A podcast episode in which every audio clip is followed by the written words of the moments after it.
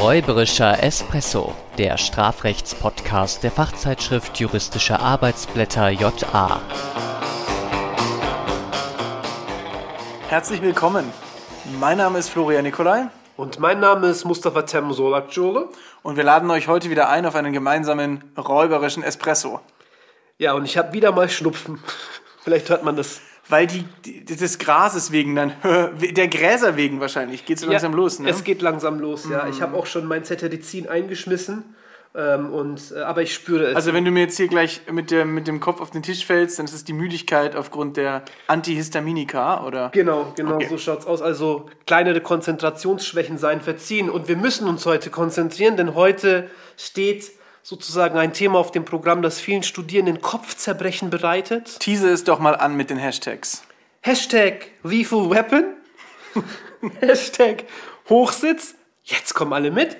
Vielleicht oder der ein oder andere auch nicht. Und Hashtag EQ. EQ. Lethal Weapon. Oder wie auch gerne äh, so, wenn, wenn man mit 14 mal heimlich den Film irgendwie abends gesehen hat, dann äh, Lethal Weapon. Ich habe gestern Lethal Weapon gesehen. Ne? Ja, ja. Das waren alle die, die nicht äh, cool waren und äh, statt äh, Stirb langsam den Film geguckt haben. Mit Mel Gibson war das. Aber Ja, dazu kommen glaub, wir noch, da kommen wir noch äh, zu sprechen. Also es wird heute, nachdem uns ein Leserbrief erreicht hat und die vorsichtige Anfrage Leserbrief. Und da merkt Also man, ein dass das Hörerbrief vielmehr. Es wurde, das war jetzt knallhart gelogen. Nein, es kam, es kam vielmehr eine, eine persönliche Nachricht über Instagram. Es haben ja so viele gefragt, wo der Pulli her ist, den ich anhabe. Und es hat einfach niemand gefragt, ja? Nein, aber wir haben eine DM bekommen. genau, in der es dann hieß, könntet ihr doch nicht mal irgendwie, hey, könntet ihr nicht mal Zur zur Erfolgsqualifikation. Erfol- ja, zum erfolgsqualifizierten Delikt Ja. ähm, etwas sagen und, Und erzählen. das machen wir gerne, weil das natürlich auch was ist, was echt tricky ist. Das ist auch so eine Sache, ich meine, ich bin generell nicht so der Fan von, wir lernen heute mal Strafrecht auswendig, aber das ist so eine Sache, da kommt man mit dem Auswendiglernen auch nicht so weit. Das Nein, sollte man wirklich. mal durchdrungen haben. Man muss es verstanden haben, man muss wirklich das, ich will mal, das Wesen dieser erfolgsqualifizierten Delikte nachvollzogen haben und dann wird es auch mit dem Schema etwas einfacher. Ähm, man sollte sich hierfür, finde ich, auch erstmal einen Überblick verschaffen. Man sollte sich klar werden, was hat es mit diesen ja, erfolgsqualifizierten Delikten auf sich? Inwiefern unterscheiden sie sich vielleicht auch von anderen vergleichbaren Delikten, also anderen, ich komme gleich darauf zu sprechen, Vorsatz, Fahrlässigkeitskombinationen. Ja, was ist denn eigentlich ein erfolgsqualifiziertes Delikt? Genau so schaut's aus. Ähm, was ist ein erfolgsqualifiziertes Delikt? Ein erfolgsqualifiziertes Delikt ist ein solches, das die Strafschärfung an den Eintritt einer schweren Folge anknüpft, äh, sich eigentlich aus zwei Akten zusammensetzt. Man könnte sagen, aus einem Grunddelikt und ja, der daran knüpfenden schweren Folge. Meistens der Tod, aber nicht zwingend. Genau. Also zum Beispiel der Tod bei 227. Genau, der- Körperverletzung mit Todesfolge. Der Tod beim Raub, Raub mit Todesfolge, Brandstiftung mit Ja. Todesfolge. Übrigens auch räuberische Erpressung mit Todesfolge. Genau, denn 255 sagt ja, dass der Erpresser oder der räuberische Erpresser gleich einem Räuber zu bestrafen sei, sodass auch 251 hier zur Anwendung kommt. Es gibt auch noch weitere, etwas, ich will mal sagen, verstecktere äh, Erfolgsqualifikationen. Das liegt daran, dass nicht alle Erfolgsqualifikationen eigenständige äh, eigenständig geregelt sind, also eigenständige Normen haben, wie eben 227 oder 251, sondern wenn wir uns etwa die Aussetzung angucken, da ist im Absatz 3 ein erfolgsqualifiziertes Delikt enthalten, 239 Absatz 4 ähm, und auch 315d enthält ja jetzt auch eine Erfolgsqualifikation. Ja, das wäre die, äh, das unerlaubte Kfz-Rennen. Genau. Ähm, typischerweise, und das sieht man eben an diesen Delikten, ist die schwere Folge der Todeseintritt. Aber dann gibt es ein Delikt, das, da denken viele gar nicht dran, dass es eine Erfolgsqualifikation ist. Genau, also, äh, und das ist die schwere Körperverletzung. 226. Meistens, das ist auch immer lustig, man sagt immer schwere Körperverletzung, also in der Laiensprache meint aber eigentlich die gefährliche Körperverletzung Ja, ja, ja. und so weiter, aber das ist die schwere Körperverletzung, denn die knüpft eben an äh, andere schwere Folgen als an den Tod. Ähm, deswegen auch sozusagen als Vorstufe zu 227 und 226 äh, aufgeführt, wobei auch hier wieder differenziert werden muss, der Absatz 1 als Vorsatz-Fahrlässigkeitskombination ausgestaltet, während der Absatz 2 nochmal eine Strafschärfung vorsieht, wenn man im Hinblick auf die schwere Folge mit Vorsatz handelt. Genau.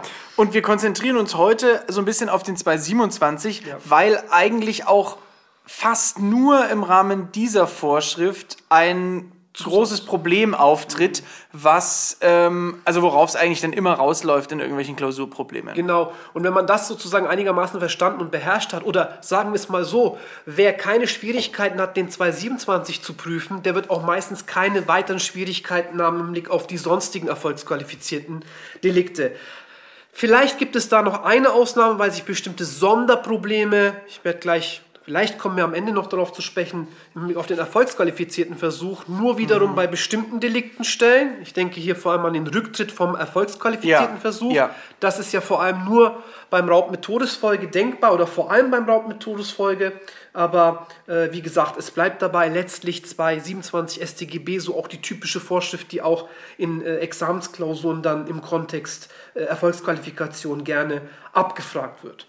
Und dann könnte man ja sich mal so diesen 227 ansehen und sich äh, überlegen, naja, worin unterscheidet sich jetzt eigentlich so ein 227? Ist doch nichts anderes als, steht doch im Gesetz auch als eine vorsätzliche Körperverletzung und dann tritt jetzt irgendwie noch der Tod ein. Warum äh, nehmen wir nicht einfach eine Körperverletzung plus Totschlag oder warum nehmen wir nicht einfach eine Körperverletzung plus fahrlässige Tötung? Naja, also Körperverletzung und Totschlag nehmen wir natürlich deswegen nicht, weil beim Totschlag Vorsatz bezüglich des Todeseintritts, sprich der schweren Folge des Körperverletzungsdelikts benötigen. Und wenn wir jetzt die einfach kombinieren, sicher könnte man auch einfach sagen, das ist eine vorsätzliche Körperverletzung in Tateinheit mit einer fahrlässigen Tötung. Das ist es auch weiterhin. Aber über den 227 kommen wir zu einem höheren Strafrahmen. Genau. Ja, also im Grunde genommen sagt er uns, wenn ihr da eine Kombination habt, dann gibt es ähm, eine höhere Strafe. Und zwar nicht unter drei Jahren. Das ist schon mal eine Menge. Da ist auch Bewährung schon draußen und so. Ne? Genau, also, das, Zero. äh, da sind wir sozusagen draußen. Es sei denn, wir landen wieder im ja. minderschweren Fall nach 227 Absatz 2.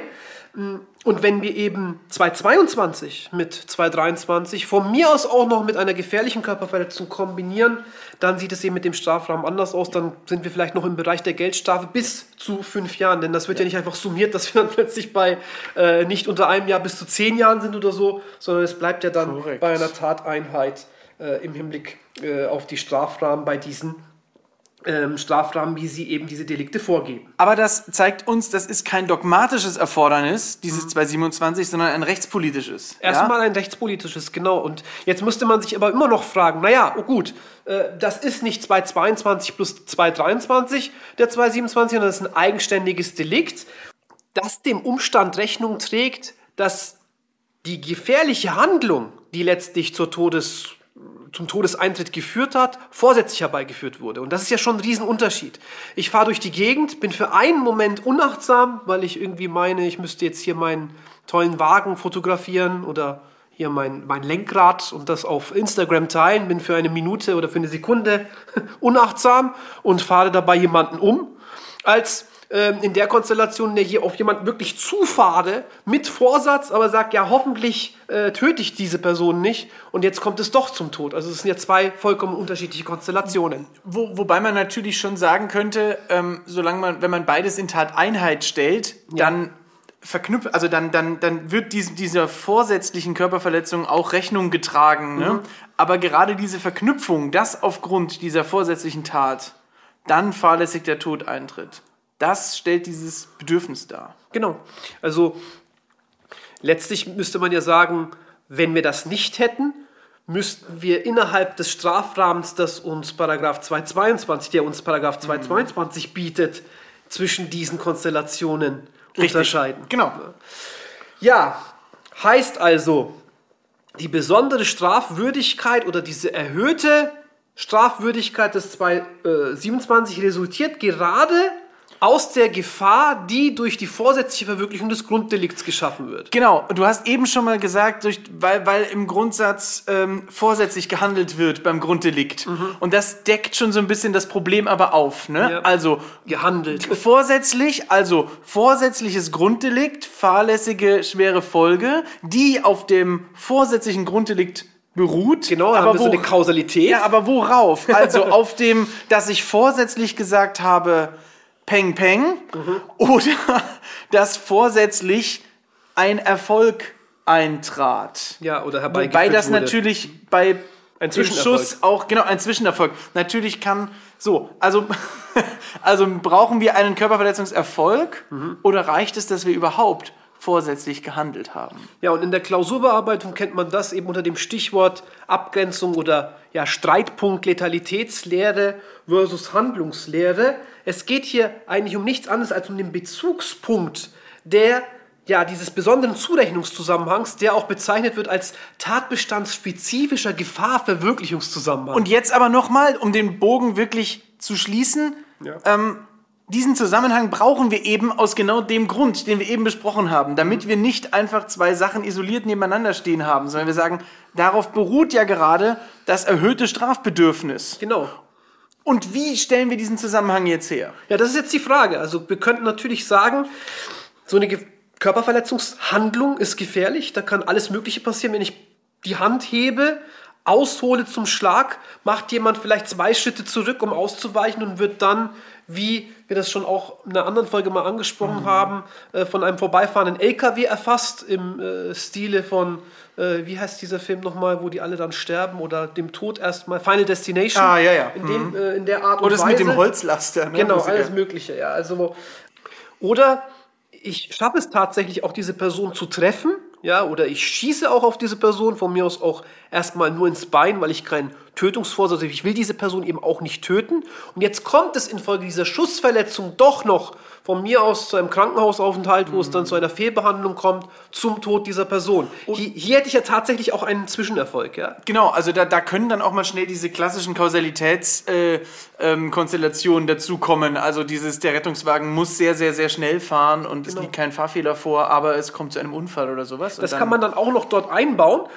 Jedenfalls ist aber die erste Frage, die wir uns dann stellen müssen, woran knüpft jetzt dieser Gefahrverwirklichungszusammenhang? Knüpft Genau. er eben an diesen Zwischenerfolg, Schusswunde von mir aus oder hier äh, pathologische Zustände, die durch eine Ohrfeige verursacht wurden? Brauchen wir also so eine Art Erfolgskausalität? Muss der Todeserfolg also auf dem zwischendrin eingetretenen Körperverletzungserfolg basieren? Oder genügt es, ja, auf die Handlung abzustellen, auf die Körperverletzungshandlung, also auf das Heben der Hand, auf den Schuss selbst, auf die Ohrfeige. Und ich würde da ganz gerne, also man geht da jetzt gerne immer so vor und sagt, ja, es gibt also die Letalitätsthese und es gibt die Handlungstheorie äh, ähm, und die einen machen es so und die anderen machen es so und naja, und die Argumente sind die und die. Ich würde jetzt mal versuchen, ähm, um die Argumente nachvollziehen zu können, ein bisschen systematischer bei dem Streit anzusetzen. Nämlich zu sagen, die Diskussion kommt hauptsächlich bei 227 zum Tragen. Warum? Weil bei den meisten anderen Delikten es nicht einen solchen Zwischenerfolg gibt, an den sinnvollerweise angeknüpft werden kann. Das bedeutet mit anderen Worten, dass eigentlich der Standardfall das Anknüpfen an die gefährliche Handlung ist. Korrekt. Also wenn wir jetzt etwa an Paragraph 306c denken, an die Brandstiftung mit Todesfolge, da sieht man es relativ klar, weil ja hier das ursprüngliche Bezugsobjekt, also Sachbeschädigung an einem Gebäude, wir haben ja immer schon gesagt, dass Ja. die Brandstiftungsdelikte spezielle Sachbeschädigungsdelikte sind und das spätere Opfer bzw. die schwere Folge an einer anderen Person, an einem Individualrechtsgut oder einem anderen Individualrechtsgut eintreten, dass das hier auseinanderfällt, also dass es hier nicht auf den Zwischenerfolg ja, wie ist es jetzt mit dem Gebäude bestellt? Also inwiefern ist das schon in Brand gesetzt oder nicht, sondern wirklich darauf ankommt, ob die ursprüngliche Brandstiftungshandlung schon die Gefahr in sich barg, dass andere Personen verletzt werden könnten, liegt eigentlich auf der Hand. Genau, und das wird auch deutlich durch diese unterschiedlichen ähm, Begehungsmöglichkeiten, nämlich des Inbrandsetzens oder des durch Brandlegung Zerstörens. Genau. Da sieht man das auch. Ähnlich ist es auch bei äh, zum Beispiel Raub mit Todesfolge, wo man auch nicht erst an einen Nötigungserfolg anknüpft oder an ein Vermögen herausgeben, Ja, ja. sondern es geht eben um die Bedrohungslage, um die Handlung. Warum könnte jetzt Das dann aber... Fuchteln beispielsweise mit der Waffe in der Hand und dann kann sich mal ein Schuss lösen Genau. und so weiter. Ja. Wenn wir jetzt sagen, das ist der Normalfall, warum könnte dann jemand bei 227 überhaupt auf die Idee kommen, davon abzuweichen? Wegen dem Wortlaut vielleicht? Wegen dem Wortlaut, genau, und genauer wegen des Wortlauts. Denn der sagt, verursacht der Täter durch die Körperverletzung den Tod der verletzten Person.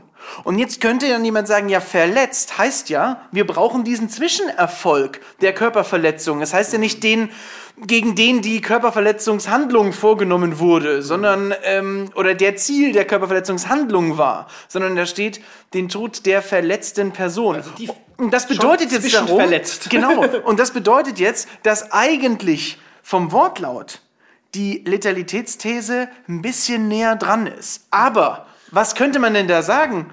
Ich habe ja eben schon mal versucht, das umzuformulieren, aber das ist ja wahnsinnig kompliziert. Vielleicht hat äh, man da jetzt einfach nicht so gewusst, wie man das sonst formulieren soll und gar nicht dran gedacht, was dann für, für eine Konstellation, für einen Streit daraus entstehen kann. Denn es spricht ja schon einiges auch für die Handlungstheorie. Ja, zum einen auch dieser Klammerzusatz, auch der ist letztlich offen, denn der 223 äh, bis 226a heißt das da, da kann man natürlich auch sagen, ne, so 223 bis 226a, da wird eben allgemein auf die Strafbarkeit äh, nach diesen Vorschriften Bezug genommen, insofern auch auf die Versuchsstrafbarkeit und so weiter. Ja. Ähm, das scheint mir auch ein wichtiges Argument zu sein und letztlich liegt dem ja ein Zurechnungsprinzip äh, zugrunde. Und wenn wir eben sagen, es kommt tatsächlich auch auf diese besondere Gefahr an, dann liegt meines Erachtens diese Gefahr eben auch schon in dem Handlungsmoment. Das ist womöglich die vorsätzliche Körperverletzungshandlung, ist eben die gefahrbegründende äh, Anknüpfungs der Anknüpfungspunkt. Anknüpfungspunkt. Ja. und es ist, es ist ja auch so, dass ähm, es ist natürlich immer schwierig zu sagen, wir nehmen rechtspolitische Argumente, mhm. um eine Norm, äh, wo wir gerade Wortlaut ähm, Argumente auch gleichzeitig verwenden, irgendwie anders auszulegen. Mhm. Aber grundsätzlich wäre es schon eigenartig, wenn wir diesen Unterschied da ziehen würden, mhm. ja, und sagen würden, also es müsste erst der Zwischenerfolg eingetreten sein, aus rechtspolitischer Sicht, mhm. weil wir sagen, dass wir dem dass die Todesfolge eintritt, die hinge ja sonst, also ob wir, das, ob wir die Todesfolge zurechnen können, hinge ja sonst vom Zufall ab mhm. in vielen Situationen. Meine, man könnte natürlich ne? sagen, Erfolgshaftung ist immer bis zu einem gewissen Grad Zufallshaftung. Das stimmt, das, das nicht stimmt. Ein so starkes Argument, aber da merkt man auch, manchmal muss man es eben auch vielleicht klausurtaktisch auflösen. Und da kann ich sagen, zum einen wird die Handlungslehre von der herrschenden Meinung vertreten, insbesondere vom Bundesgerichtshof. Und zum Zweiten hat das ja letztlich auch vor allem Konsequenzen in denjenigen Konstellationen, die eben klausurtaktisch interessant sind. Zum einen nämlich im Hinblick auf die Konstellationen, in denen der Tötungserfolg nicht unmittelbar eben auf diesem Körperverletzung-Zwischenerfolg basiert.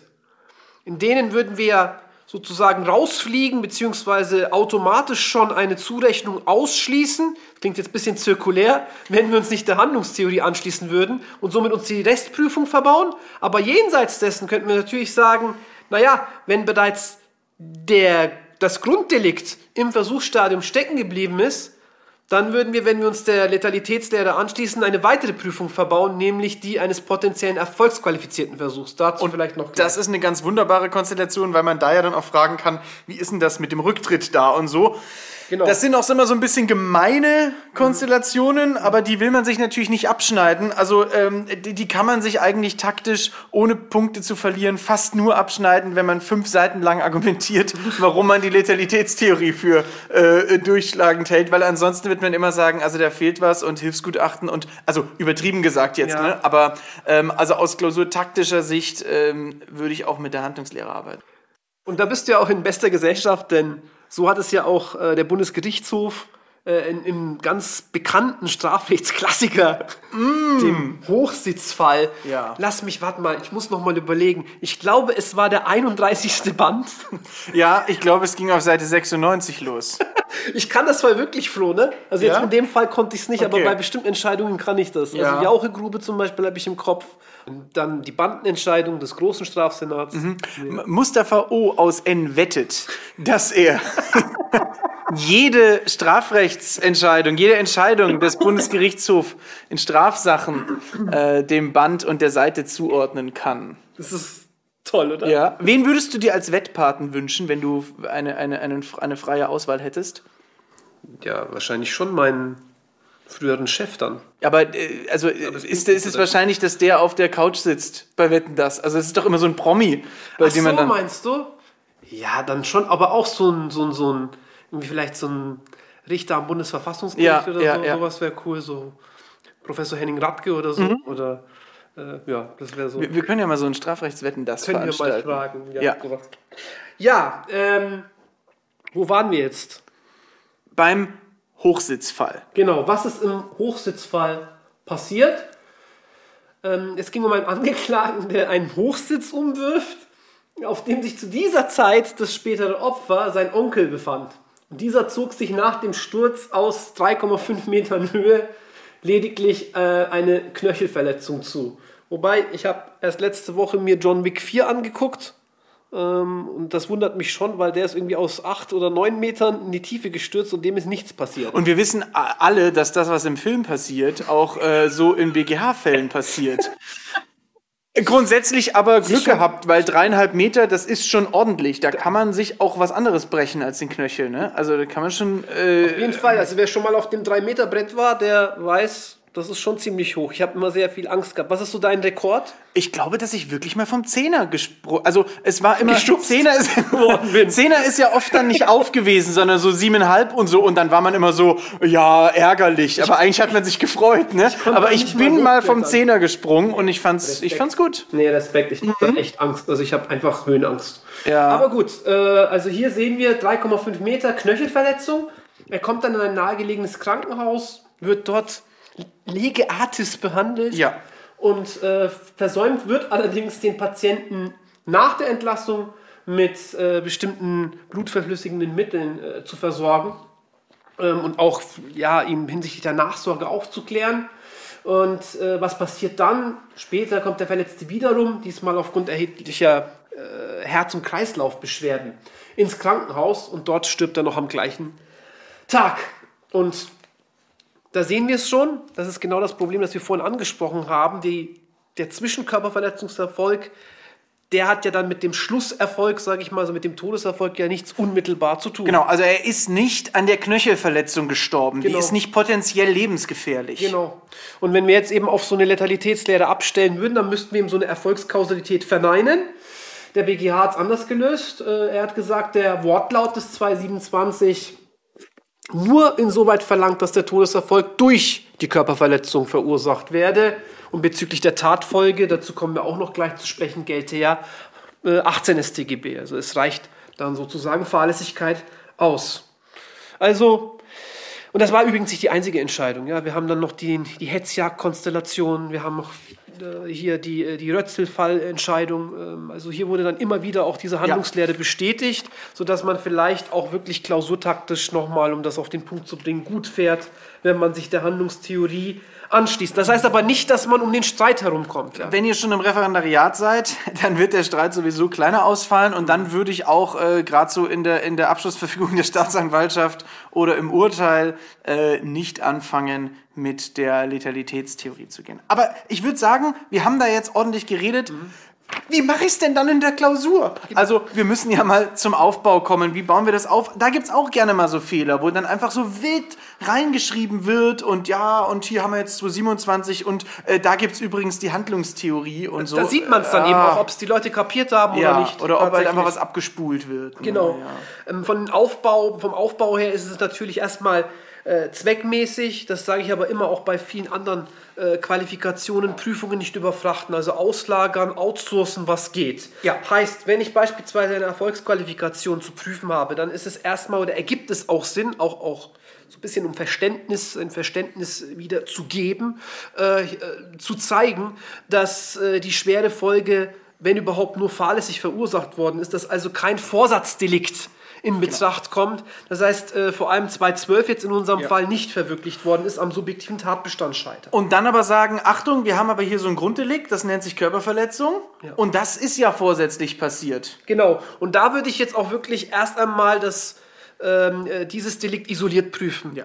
Äh, das hat unterschiedliche Gründe. Zum einen kann man hier auch dann schön noch den 224 mit einbauen. Das heißt, man kann das Grunddelikt prüfen, dann die normale Qualifikation des 224, um so dann auf die Erfolgsqualifikation überzugehen. Und hier erstmal klassisch Tatbestandsmäßigkeit, Rechtswidrigkeit und Schuld. Und bei der Tatbestandsmäßigkeit geht dann eben so diese Prüfung, diese echte Prüfung der Erfolgsqualifikation Im- los. Bei der Tatbestandsmäßigkeit des 227 dann, Genau. der dann folgt. Genau. Also dann im Tatbestand Verweis nach oben. Achtung, wir haben ja gerade schon mal geprüft. 223. Ähm, und dann sagen wir, in einem zweiten Schritt, ja, und jetzt ist der Tod eingetreten. Also wir haben die schwere Folge ähm, und ja, dann kommt eigentlich, was immer kommt, wenn wir einen Erfolg feststellen. Wir müssen nämlich gucken, ob der Erfolg kausal und objektiv zurechenbar ist. Und da knüpft dann genau bei der objektiven Zurechenbarkeit nämlich wieder diese Frage an, ja, woran denn? Genau, das ist eben dieser Streit rund um die Letalitätslehre oder Handlungslehre. Hier kann man das dann aufgreifen. Man kann oder man sollte es auch aufgreifen, wenn wir eben diese Problemkonstellationen haben. Zu denken ist hier auch vor allem an diese Situation der eigenverantwortlichen Selbstgefährdung. Also wenn wir an potenzielles Fluchtverhalten des Opfers denken, das dann letztlich äh, zu dessen Tötung führt. Auch hier würde ja praktisch die ursprüngliche Handlung oder dieser, wenn überhaupt, Zwischenerfolg äh, nicht unmittelbar ursächlich für den Tod. Hm, Genau diese Dinge äh, sind es dann, die an dieser Stelle angesprochen werden müssen. Übrigens gilt das dann eben auch für alle anderen erfolgsqualifizierten Delikte auch. Also die Prüfung würde sich nur minimal praktisch verändern. Beim 226 würden wir statt dem Eintritt des Todes etwa Eintritt der Ja. sonstigen schweren Folgen prüfen. Bei 251 würde eben diese Problematik rund um Letalitätslehre und Handlungslehre wegfallen, wie wir gesehen haben.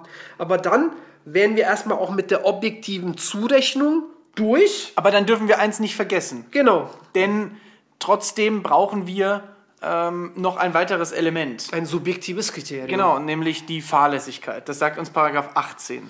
Denn die schwere Folge wird hier gerade nicht vorsätzlich herbeigeführt. Das haben wir ja eingangs schon gesagt. Genau, und Fahrlässigkeit bedeutet dann, was Fahrlässigkeit immer bedeutet. Also wir brauchen praktisch eine objektive Fahrlässigkeitskomponente, heißt vor allem objektive Sorgfaltspflichtverletzung und objektive Vorhersehbarkeit, wobei es ja viele Stimmen gibt, die eben sagen, naja, in der objektiven Sorgfaltspflichtverletzung liegt wiederum schon die objektive Ja, was ich nicht Vorhersehbarkeit vorhersehen kann, kann ich nicht. So ja. Also das äh, ist dann, sage ich mal, nur, das sind dann nur noch Detailfragen.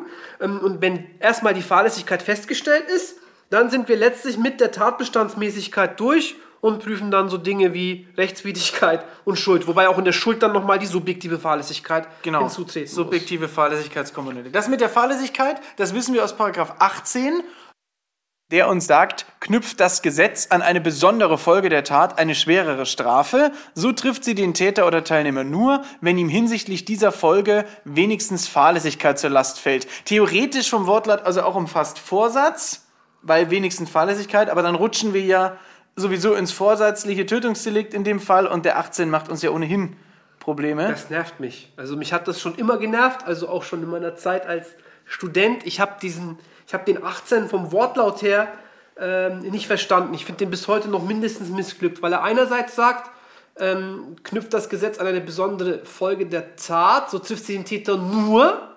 Und dann steht auch noch drin, wenn ihm hinsichtlich dieser Folge wenigstens Fahrlässigkeit zur Last fällt. Also es ist doppelt missverständlich. Ja, und es, es klingt so, ähm, als gäbe es da noch was, was weniger ist Genau. als Fahrlässigkeit. Und dann würde es ihn aber nicht. Genau, das treffen. geht aber nicht. Naja, außer es ist wirklich nur rei- Zufall, aber. eine reine Erfolgshaftung. Äh, ja. Und das kennen wir nicht. Wir brauchen immer ein subjektives Moment, praktisch eine Anknüpfung sozusagen für den Schuldvorwurf.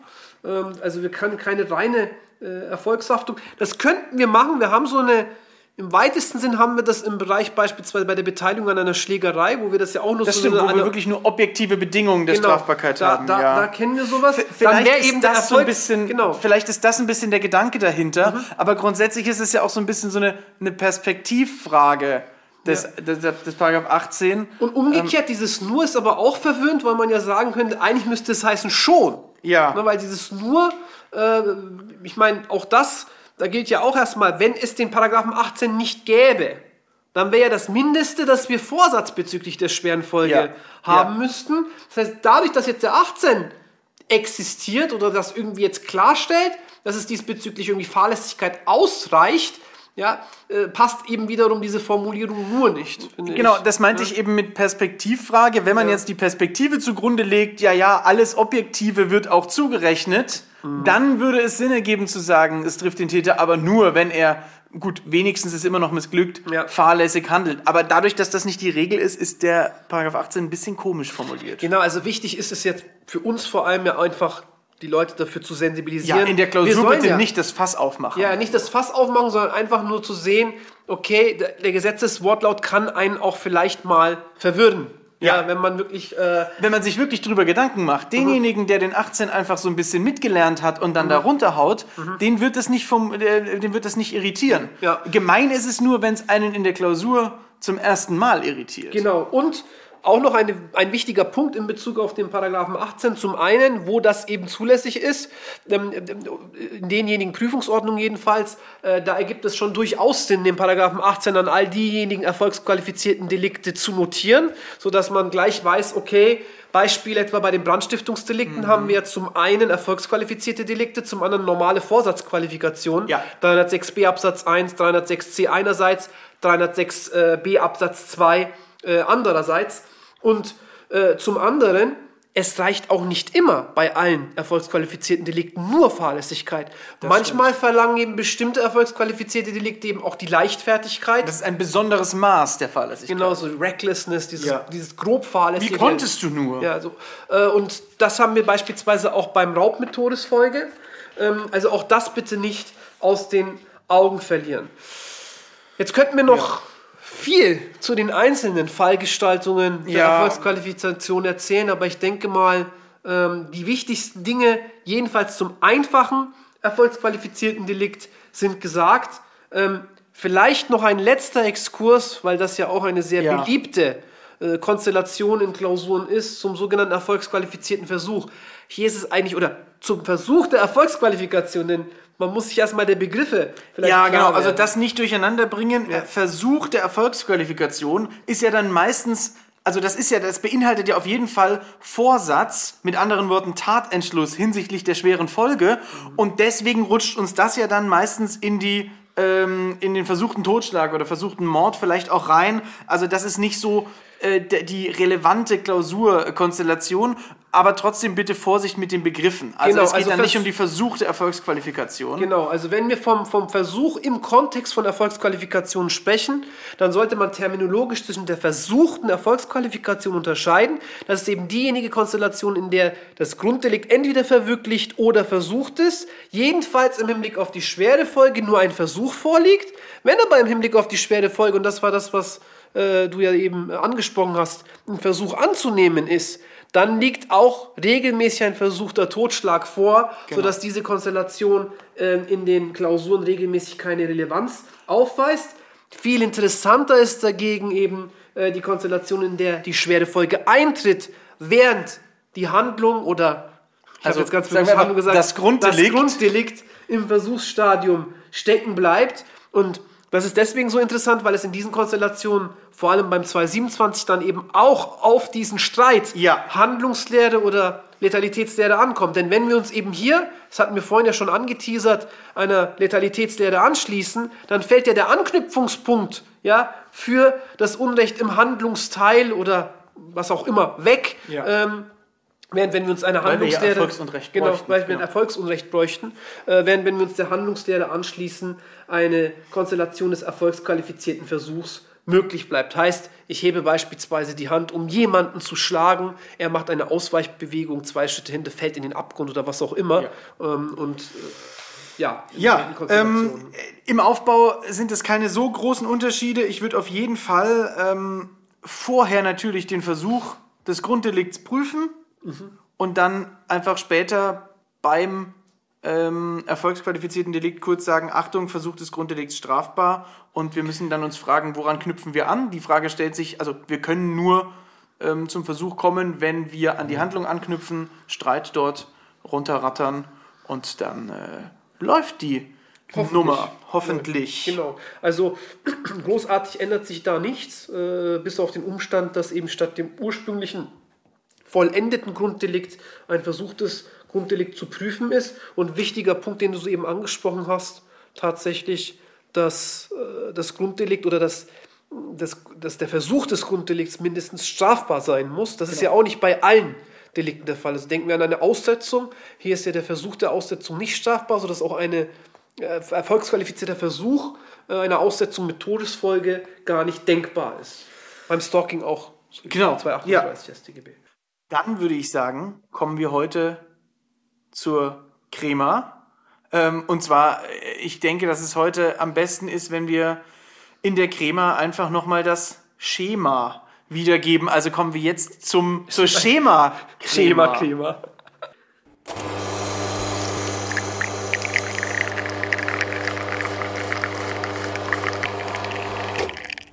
Ist ein erfolgsqualifiziertes Delikt einschlägig, so sollte zumindest gedanklich Paragraph 212, also ein vorsätzlicher Totschlag, zunächst geprüft werden, wobei dies bei fernliegendem Tötungsvorsatz weggelassen werden kann, um so dann auf das Grunddelikt und dessen Verwirklichung objektiv, subjektiv, rechtswidrig und schuldhaft überzugehen.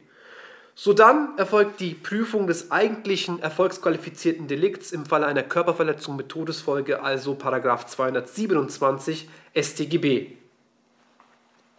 Im Tatbestand ist zunächst zu verweisen auf objektiv und subjektiv tatbestandsmäßiges Grunddelikt, in dem Fall die Körperverletzung, die zuvor geprüft wurde. Sodann ist auf den Eintritt des Todes, also der Erfolgsqualifikation, hinzuweisen. Zudem muss zwischen der Körperverletzung, also dem Grunddelikt, und dem Tod, also der Erfolgsqualifikation, Kausalität festgestellt werden nach allgemeinen Kausalitätsregeln.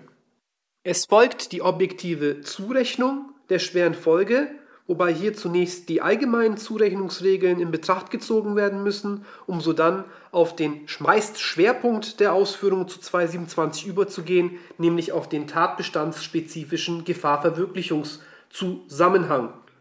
Im tatbestandlichen tödlichen Erfolg muss sich also gerade die dem Grundtatbestand anhaftende eigentümliche tatbestandspezifische Gefahr niederschlagen, wobei hier umstritten ist, ob hierbei an die Handlung oder an den Erfolg des Grunddelikts anzuknüpfen ist.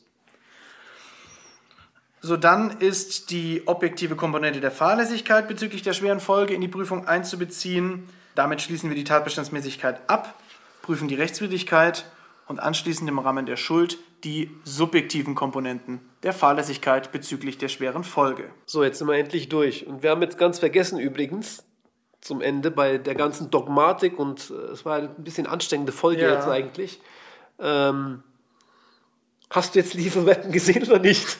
Ja, es ist schon 100 Jahre her, dass ich den gesehen habe. Weißt Damals habe ich wahrscheinlich auch gesagt, Level Weepen. Es war bei nicht Samuel L. Jackson, ne? Nur, dass dir der Fehler nicht passiert. Das passiert nämlich vielen. Nee, Die denken, nämlich- Danny Glover. Ach so, Glover oder Glover. Glaub, keine Ahnung. Wie gesagt, es ist lang her. Wir schauen uns den jetzt an. Ja, das machen wir. Okay. Gut, Also- und an alle anderen, äh, danke fürs Zuhören. Ja, an alle anderen, genau. An alle, die jetzt nicht mit uns den Film gucken. Ähm, äh, danke fürs Zuhören. Feedback, Anregungen, Wünsche ähm, und alles andere bitte gerne. an- Leserbriefe. Leser, Leserbriefe, Hörendenbriefe bitte an. Lesenden Leserschaftsbriefe. Aber es ist ja eher hören. hören Ja, okay. äh, japodcast.fahlen.de oder slidet in unsere DMs auf Instagram at räuberischer Espresso. Danke, macht's gut, bis bald. Ciao.